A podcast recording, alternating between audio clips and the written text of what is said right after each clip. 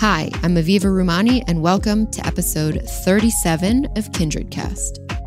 On today's show, we feature a conversation with LionTree CEO Aryeh Bourkoff and Strauss Zelnick, the founder and partner of investment firm ZMC and the CEO and chairman of gaming company Take Two Interactive. In addition to overseeing both companies, Strauss recently authored a new book called Becoming Ageless The Four Secrets to Looking and Feeling Younger Than Ever, which comes out this fall. He also discusses the resurrection of Take Two with its blockbuster hits, including Grand Theft Auto and NBA 2K, the opportunities presented by esports, and the importance of mentorship. I hope you enjoy.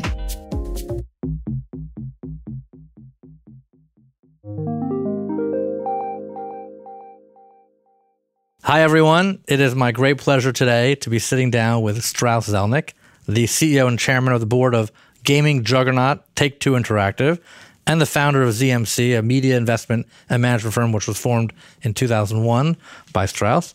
I've known Strauss for almost 17 years. He's considered one of the foremost CEOs in the media industry, and some of you also know he's a major advocate for health and wellness.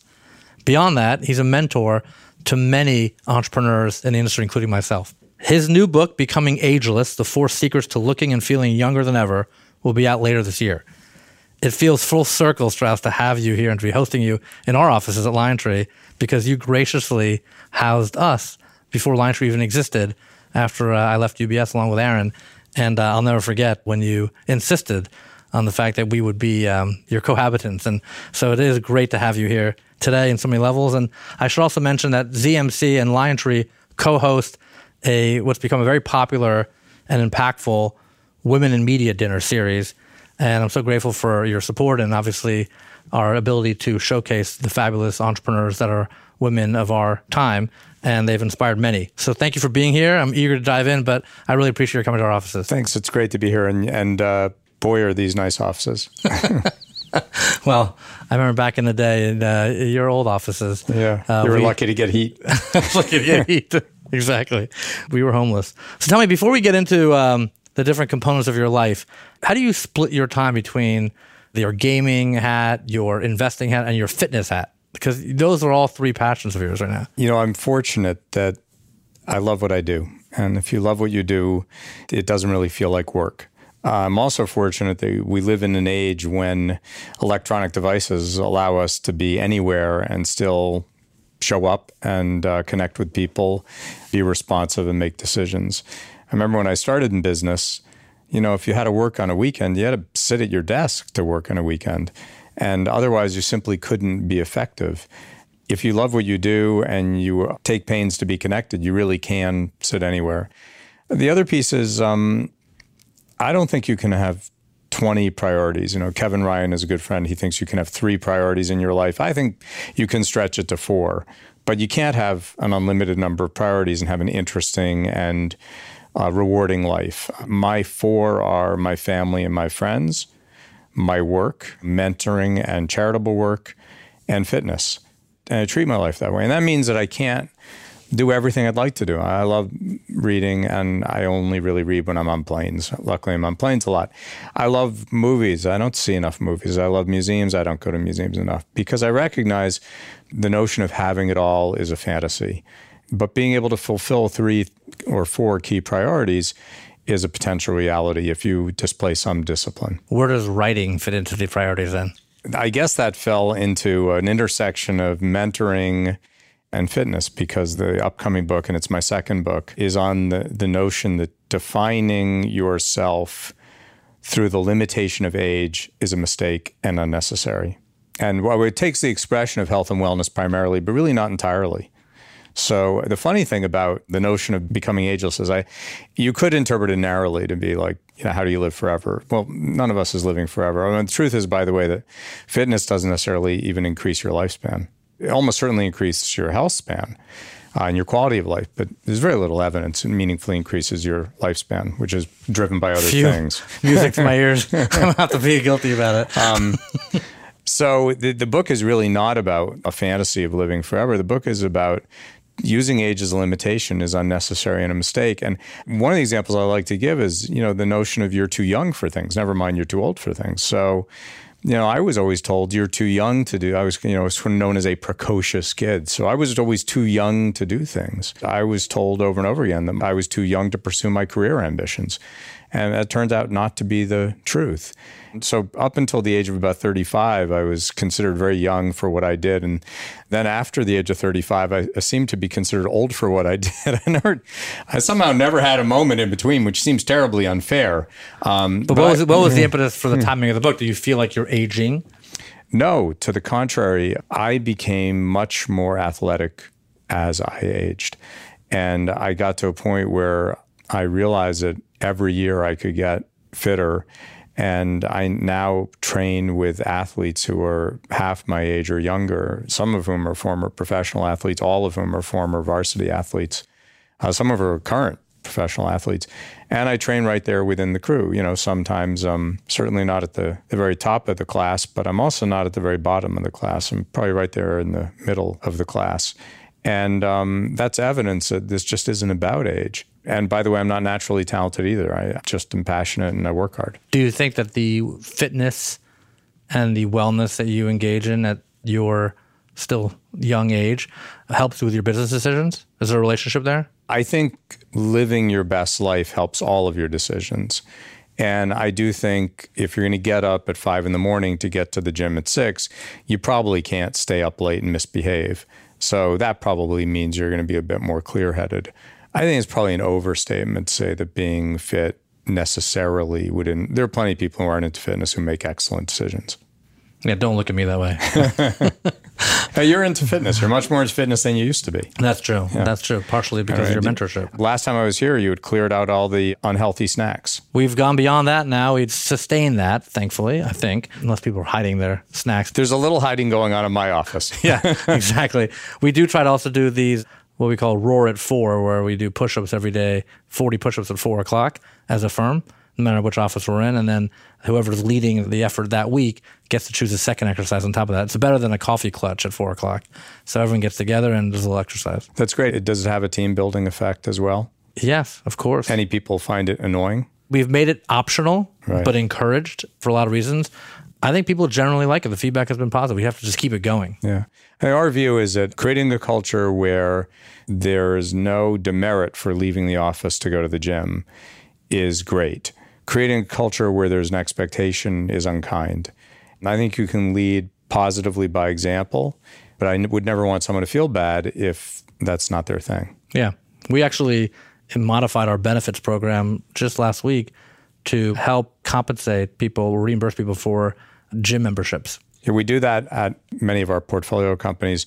However, you have to submit the number of times you go so that we're not paying for a membership that's not being used. And also to encourage people to use them by saying, hey, you know, you got to just let us know when you go, when there's a check in and if you don't check in that month, you don't get a reimbursement. We don't cut you off, but that month you don't get a reimbursement. Smart. Maybe we'll have to modify our program just to let people know that you're on, on top of it and yeah. that you encourage people. Yeah. Tell me about the fitness club, group fitness club that you started a few years back called the program. The program happened just organically. I was um, cycling in the park a couple days a week with friends, and uh, the weather turned cool. And one of my friends said, "Hey, let's go to a spin class." And I my attitude was, I don't like spinning. That sounds terrible. And he said, No, there's this new one called Flywheel. You should check it out. And we went and really enjoyed it because there's a leaderboard and it measures what you're doing. So I think it was one friend. And the next week, he brought another friend. And then the week after that, that person brought a friend.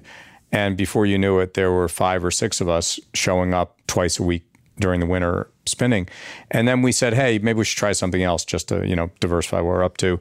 And I said, I've heard of this thing called hot power yoga.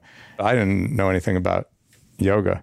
So we decided to try hot power yoga. First time I went, I took my wife and uh, we've slightly different views on fitness obviously you know wendy and so we're there together and we do this hot power yoga session at the end of the session we're drenched and it was really hard because neither one of us knows yoga and simultaneously, we look at each other, and I say, That was a religious experience. And she says, simultaneously, I'm never doing that again. so, having enjoyed it, I brought my morning friends with me. It was funny. It was amusing because we were at a yoga class with all these incredibly fit women who know something about yoga and us. And we sort of clomped in and fell and stumbled and laughed. And the 6 a.m. hot yoga class is not exactly oversubscribed. And so the instructor liked us because we showed up and actually populated the class. And next thing you know, people started coming to the class because it was amusing, I think, actually. And a whole bunch of fit guys were there with their shirts off too, actually. I think that's something to do with it. Next thing you know, was like their most popular class. That was the second day. And then we said, there's this fitness class at Equinox called Body Blast. You want to check it out? And we went there with a trainer named Flex Cabral. And then that became another day. And Flex has started his own gym called Trooper Fitness, where we train every week on Thursdays.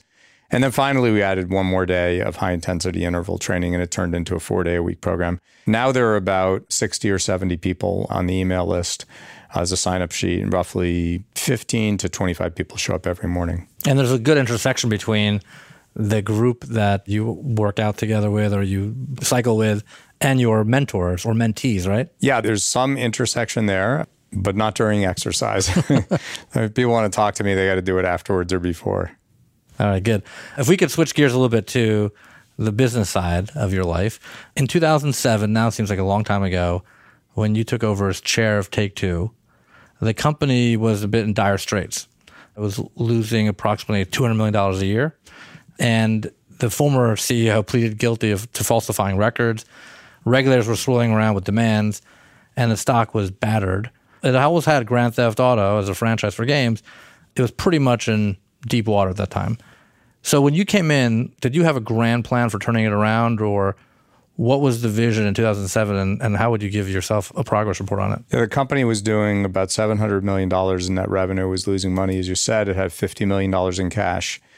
It was under investigation by the New York DA's office, the SEC, and the IRS. So it had, it had won the trifecta of government investigations.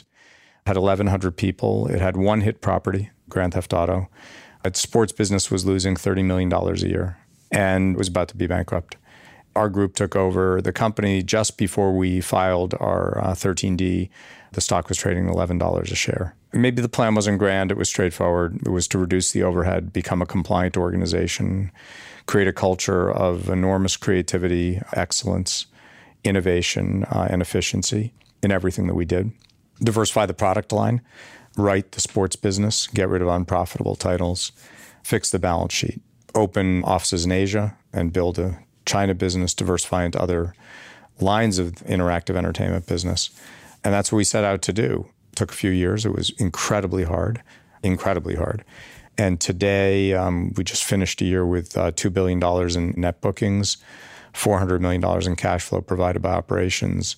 We have no debt. We have $1.4 billion in the balance sheet. We bought back $300 million of stock in the last six months. We have 4,200 employees all over the world, a very large presence in Asia, a very significant free to play presence, um, 11 franchises that have sold over 5 million units, 55 franchises um, that have sold over 2 million units, an exceedingly profitable sports business led by NBA 2K, an enormously successful basketball brand and a number of really exciting projects on the horizon, including the upcoming release of Red Dead Redemption 2 on October 26th. So and fully um, compliant on top of that. We're a highly compliant organization. We're also a, a, kind organization, and today the stock's at $114 a share. It's an incredible turnaround. It's been really rewarding. I just did a town hall meeting there today. It's a great place to work. Yeah, new offices, which are beautiful yeah, and sleek. Can finally afford new. We too now have heat. well, you know, Grand Theft Auto was always there. You said you have diversified the title group as well. But let's talk about Grand Theft Auto for a second because Grand Theft Auto 5 sales reached 90 million units recently. Now 95. Ninety-five right? million units, becoming the highest grossing media title of all time, beating franchises like Star Wars, Avatar, and others and it continues to be a cult favorite as well, which is nice to have. How do you think about that kind of reach for the title? And you usually don't see franchises on their fifth version continuing to reach that kind of audience and beating uh, you know multimedia platforms of all kind. Yeah, it comes down to creativity. You know, the folks at Rockstar Games have done an extraordinary job in building a world, this massive world, in which you can engage for really endless hours with other people where you can pursue stories uh, and define yourself and actually live in that world in a way that feels really real and really fun, really, really fun. I think one of the keys to great interactive entertainment is easy to approach, difficult to master. And I think Rockstar embodies that formula in its titles. So if you're a hardcore gamer, you can love it. And if you're relatively new to interactive entertainment, you can love it. And that has expanded the universe so that there isn't a hardcore gamer over the age of 17 who doesn't have Grand Theft Auto 5, basically. It doesn't exist. But the universe of people who have engaged with that entertainment property is much greater, much, much greater. And I think that's what we endeavor to do at all of our companies, which is, you know, we're not a video game company. We're not an interactive entertainment company. We're an entertainment company. And our teams have proven that our titles can be the most important entertainment properties on earth. And yet it's just the beginning for this industry and therefore I think for us. Yet, you know, when you are making IP and the creative engine starts to move, you have major gaps between the releases of, let's say, you know, Grand Theft Auto, for example. But you're not out to make new content every year. You're really trying to build long term franchises. That's obviously the panacea for every entertainment company is to have a, a long term franchise, more predictability, of the cash flows, a built in audience that grows. So, what is it about the creative engine at Take Two that kind of gets the long term franchise value away from GTA? Well, what's really changed about our business is, you know, it used to be you you made a video game in the way that you made a tentpole movie. You spent a lot of time and money building it, marketing it, and then you hope for the best in your results, and then you collect your money and move on. We pioneered in Grand Theft Auto 4 the notion of creating digital add-on content, and then with Grand Theft Auto 5, an online multiplayer world that you access if you buy Grand Theft Auto 5 if you wish to, and most people do wish to. And for all of our titles, we've said we offer consumers an opportunity to engage on an ongoing basis, whether that's NBA or Borderlands or Bioshock or other titles. So the effect of that is a business that used to engage with you and then say, see you in a few years, or in this case for sports titles, see you next year, now offers you an opportunity to stay engaged for as long as you want. So Grand Theft Auto Online was launched over four years ago and just had its record year, another record year. Mm-hmm. So we now have the ability to build a brand, keep a consumer engaged for a long period of time, and um, at and then re-engage with another iteration of the franchise at some point in the future if we choose to. Yeah, with um, a diversified set of titles. And with a diversified set of titles, every year can look different, so we don't burn out a title by annualizing it. And it's even easier to do that because a release uh, that's two or three years old may still have a very big audience right now. Basketball, for example, used to be a three month business. It's now a 12 month business. Yeah. You know, we were recently on a panel together. You were asked about esports and I think the person that asked the question was struggling to understand what all the craze is about.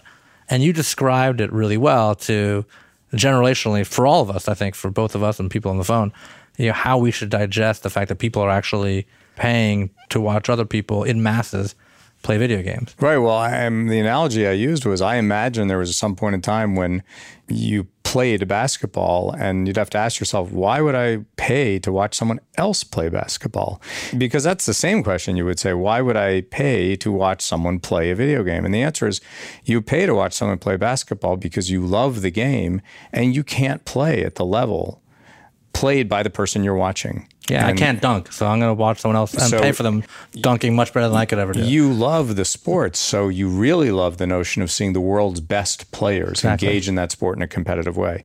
We're now in uh, the fourth week of our first season of the NBA 2K League. I was there at actually an event. We had a draft, 102 of the best players on earth, chosen from 72,000 people who applied for 17 teams. These are the best players on earth. And it's an incredible thing if you're into video games to watch. And now what we need to do more of is bring those stars to life. The celebrity of it. Yeah, because when you watch, you know, the NBA on television, you're watching a basketball game, but you're watching a story. You're watching a storyline about the people you admire. The characters. Yeah, absolutely. You're watching their expertise, their behavior, their bad behavior, their wins, their losses, their injuries, their disappointments and you make those people your own. That's why we wear jerseys with other people's names on them. And so we need to bring that very same thing to esports. And, and that's why I'm excited because we have the talent now, playing out in Queens nightly, and they're phenomenally exciting to watch. We need to bring that excitement to consumers. I believe we will. So, right now, many, many people watch the first season on Twitch. We got sponsors like Dell. It's incredibly exciting. I mean, how material or how important to the strategy for Take Two is esports? And you think you'll have more partnerships and other deals to talk about in the coming future? We've worked together for so long. It's sort of unusual for an entertainment executive, in, in addition to being relatively soft spoken, grammatical, and unwilling to engage in hyperbole. I'm also really conservative. Uh, and I believe that the recipe for success in entertainment, which is tough business and a risky business, is the intersection of enormous creative risk with extraordinary financial discipline. That's what we try to do at Take Two. We push our folks to take extraordinary risks creatively, push the envelope, try new things. But we do so with a financial structure that's you know solid as a rock, recognizing that things go against you. Uh, what we really love is an asymmetric risk, where if things don't go our way, the financial consequences are de minimis. And if things go well, the financial consequences are extraordinary. And that's what we've done here with our, our joint venture with the NBA. The costs of pursuing this are not significant to us as an organization nor to the NBA. The opportunity is massive. What we've told uh, investors is look, there's nothing in our guidance. So you shouldn't underwrite to this. We don't underwrite to this. We think there's a great opportunity. We hope there's a great opportunity. But if somehow we're unable to realize it, rest assured your company is not compromised in any way. Those are the, the kind of risks I tend to like. And really, to you describe the entire media profile at ZMC, it all looks like that, which is why, you know, thankfully, uh, suffering losses is just not part of our makeup. Doesn't mean we always get it right. That does not mean we always win. Does not mean we always get great returns we're very, very good at avoiding losses. Creative risk taking, yes. Financial discipline, also encouraged, embraced. But there is this concept of being opportunistic financially and creatively, right? Which does take financial risk. And so you see events like, for example, the Supreme Court now striking down a law that prohibits gambling on sports events. And do you say to yourself, whether it's for ZMC or for Take Two, this is a huge opportunity. We want to make a bet here. It is a huge opportunity. It remains to be seen if there's an opportunity to, for us to make a bet. It's a game changer. And do I think it'll have an influence on our portfolio both now and in the future? I do. It's hard to know what the expression would be. You know, for example, various kinds of casino gambling are allowed in many states. It doesn't always work. Atlantic City has had a really checkered history with casinos. A number of developers came in and invested a lot and have not done well. So the fact that one thinks of gambling as a really great and profitable business does not mean that every expression of it is. You still have to execute. We're powerfully aware of the things we do not know. Yeah, I should mention the ruling specifically did not mention anything about esports, but it's inevitable that more of the content of sports will be part of the trend line. And remember, you know, skill based gaming is already legal. In 48 states, you know, skill based gaming is legal. There was plenty that could already be done. But what we're really talking about now is online gambling as opposed to skill based. What we do is skill based. You know, we're not in fantasy sports. If you're playing one of our games, you do not win by chance. It's purely skill based. Mm-hmm. So, in a way, the ruling doesn't entirely influence us but it will it will absolutely open up the doors. You know, I think the companies that are probably incredibly excited are companies like Zynga, which have you know social casino games, and now they presumably are saying, "Wow, like we can play those with real money in certain jurisdictions." But given how solidified and strong Take Two is today, do you feel like the company's in a position where you, as the chairman, can say, "Let's take some more risk right now and plan for the next few years"? Yes, we have the ability to go out on risk spectrum if we wish. Okay. So putting your investor hat on for a second, ZMC, it is a focused investment portfolio around you know, media and technology, broadly speaking, consumer related industries. Give me a sense of what your thesis is in deploying capital at this stage of the market cycle. And and I know recently you had a, an acquisition of a company called Dynasty Sports and Entertainment. Talk about what went into that last acquisition and and how's the team doing? We don't feel that we can call cycles. I do think we're aware of market conditions and we're rigorous uh, in the way we approach valuations. We don't typically subscribe to the view, uh, the conventional wisdom about what a market multiple ought to be. Um, and equally, we don't subscribe to the view of what a leverage multiple ought to be. So we are looking for companies that are off the beaten path, perhaps misunderstood, maybe need help, not always, and where there's an opportunity to invest on favorable terms, where we then can under leverage compared to our peers so as to reduce the risk profile, which is crucial to us, as I mentioned. And then we dig in as operators, uh, since we're operators by background, with the management team to try to help create value.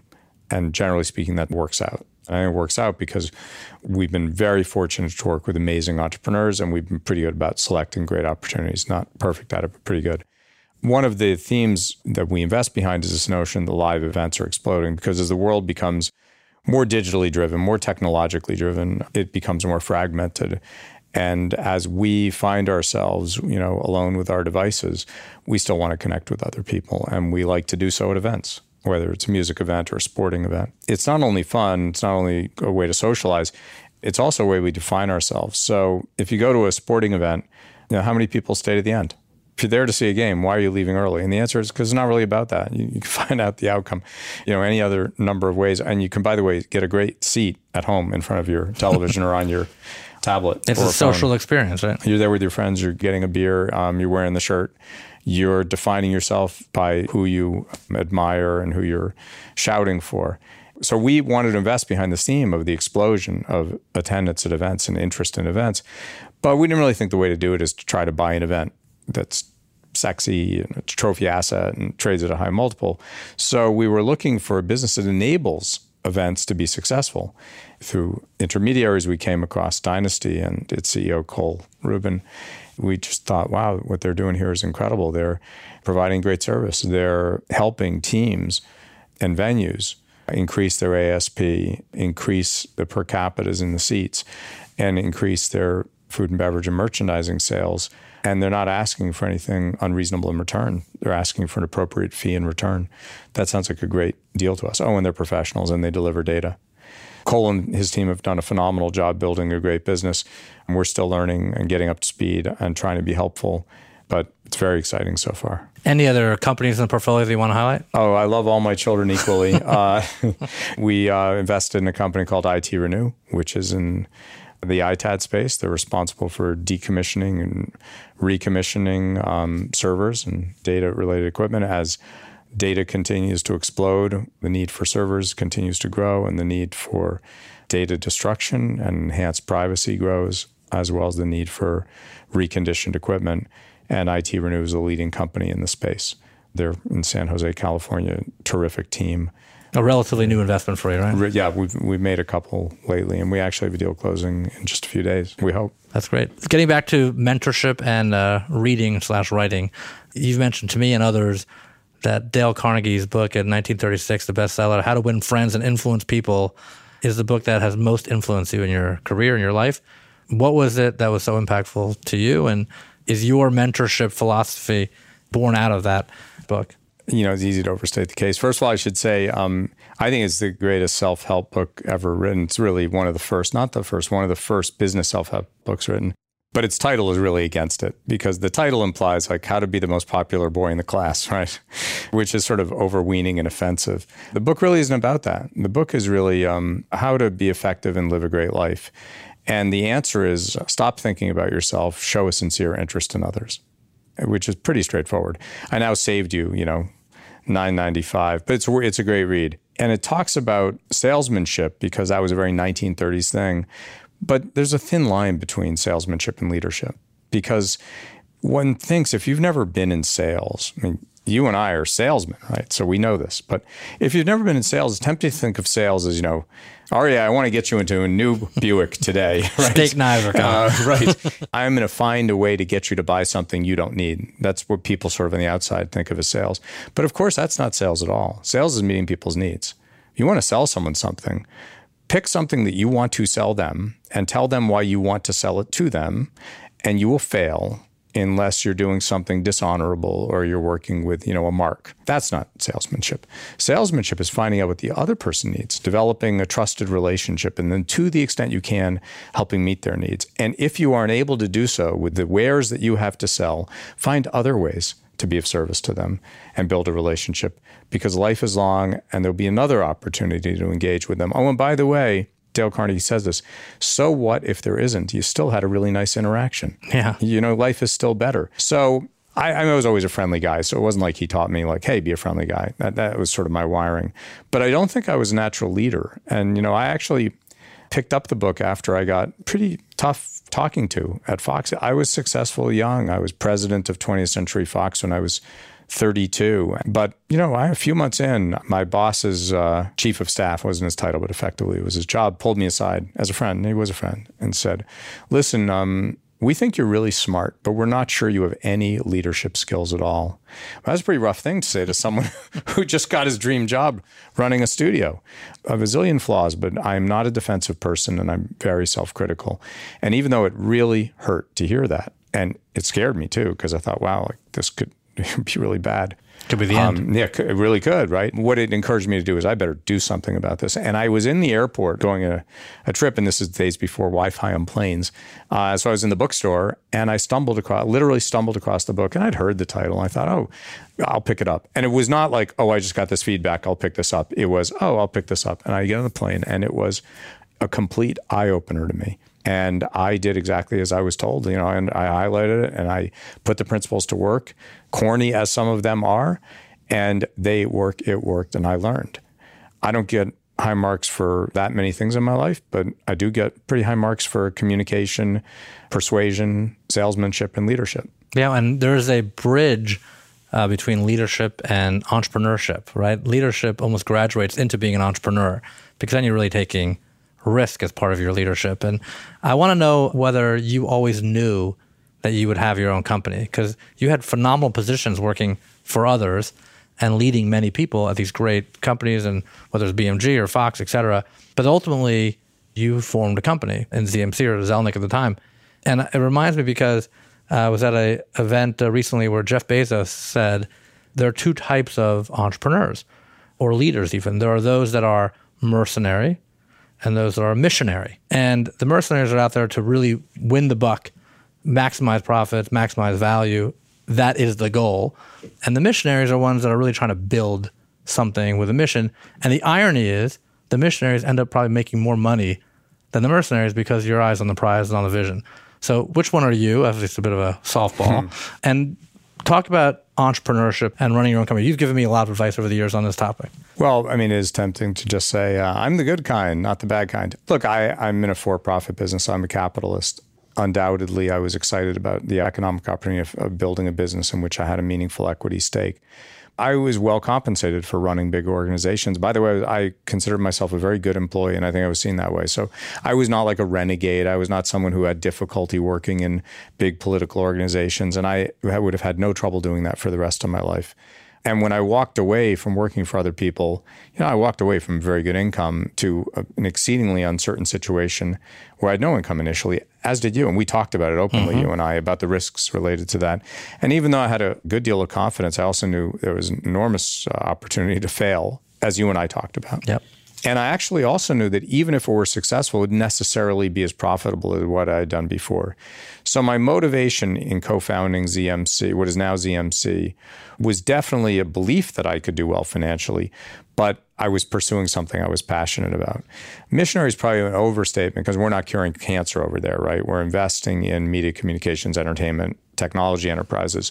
And while we love what we do, you know, it would be hard pressed to say that we're changing the world for the better much of the time. So I think missionary is an overstatement. I, I, think Steve Jobs was much closer to missionary. I mean, he truly didn't care about money and truly did care about his vision. I don't have a powerful, personal, burning mission. I can't honestly say that, but I'm definitely not primarily motivated by money. So I would say it's a little bit of both. I'm in this to do well because that's what capitalists do. And I'm in this because I'm excited by what we're doing in media and proud of what we're building. I don't think I'm in the mold of, and probably for worse, of Jeff Bezos or Steve Jobs. I don't think I have that much talent, and I don't think I'm in the mold of those guys. Actually, I look and feel a little bit more like a professional manager. And in a way, you know, we've now built a, an organization with many billions of assets, and we did it incredibly efficiently. We've created an enormous amount of value. I'm very, very proud of that, and I've enjoyed doing it. But it has been done in an exceedingly methodical and conservative way.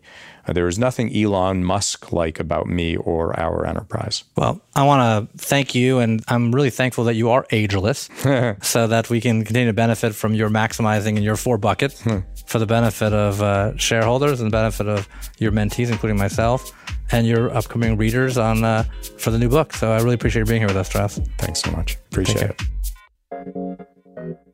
I hope you enjoyed our show today. If you want to check out any prior episodes, you can find us on Apple Podcasts, Spotify, or wherever you listen. Feel free to leave a review there as it helps people find the show. You can also follow us on Instagram, Twitter, and Facebook at KindredCast for behind the scenes photos and info. Keep listening and see you next time. Audiation.